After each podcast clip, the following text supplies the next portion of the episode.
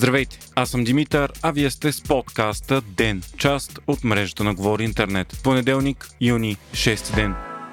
Правителството ще изтегли рекорден заем от 10,3 милиарда лева тази година. Дългът е с почти 3 милиарда лева повече от планираното в началото на годината. Финансовото министерство оправда това увеличение с факта, че сега лихвите са по-низки, а се очаква в следващите месеци те да нараснат. Въпреки това числото изглежда стряскащо голямо, пише Капитал. Предишният рекорд е от 2015 година, когато заемът е малко над 8 милиарда. Това стана ясно при предложенията за актуализация на бюджета. Правителството ще се откаже и за сега от реформите в ключови сфери, които трябваше да започнат от актуализацията през юли. То ще завиши и разходната част от бюджета с почти 2 милиарда лева, за да осигури финансиране на антиинфлационните си мерки. Така дефицитът ще надхвърли 6,2 милиарда лева, но ще остане 4,1 1%, колкото бе предвидено от БВП-то, тъй като се очаква до края на годината економиката на страната да надхвърли 150 милиарда лева. Очаква се данъчните приходи тази година да са 950 милиона лева повече от предишната,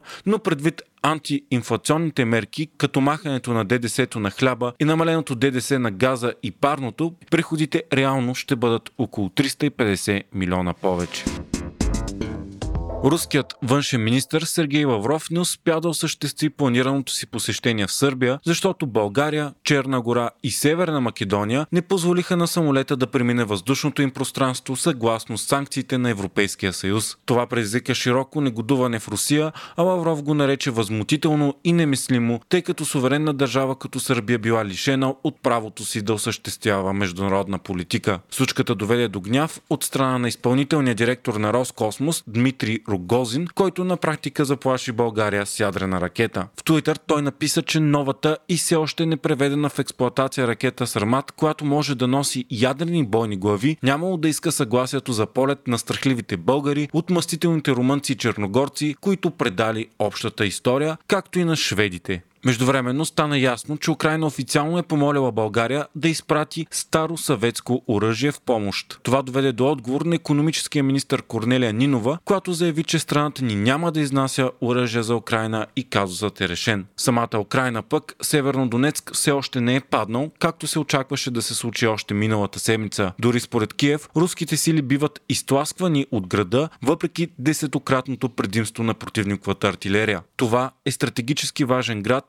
и последният голям контролиран от украинската армия в Луганск. По време на боевете е загинал и още един високопоставен руски генерал. Великобритания пък съобщи, че ще изпрати първите ракети с голям обсек на действие на Киев, въпреки заплахите на Путин, че ако Западът изпрати такива оръжия, ще има нови нападения в Украина. У нас правителството обяви нова мярка за справяне с бежанската криза и интеграцията на украинците. По 356 лева помощи за 3 месеца ще дава държавата за украински граждани с временна закрила, които са започнали работа. Освен това, за същия период от време ще бъде осигурена на работодателите минимална заплата за наетите украински граждани, дошли у нас след началото на войната.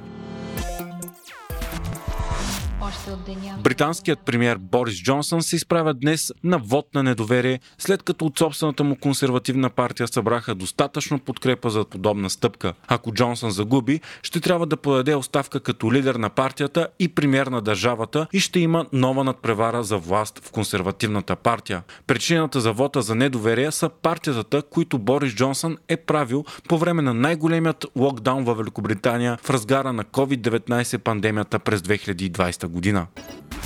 Националният отбор по футбол записа една от най-срамните си загуби в историята, падайки с нощи с 2 на 5 от Грузия. Последните години отборът ни се намира в трагично положение. Това е най-голямата ни загуба от 2019 година насам, когато на стадион Васил Лески националите паднаха 6 на 0 от Англия. След това те са падали с 3 на 1 от Унгария и 0 на 4 от Швейцария. В отборите на всяка една от тези държави обаче играят класни футболисти от големите първенства в Европа и затова нито една от тези загуби не е била толкова унизителна, колкото от Грузия, която на теория има по-слаб отбор дори от нашия. Незабавно след загубата треньорът Ясен Петров подаде оставка, а временно на поста му идва Георги Иванов Гонзо.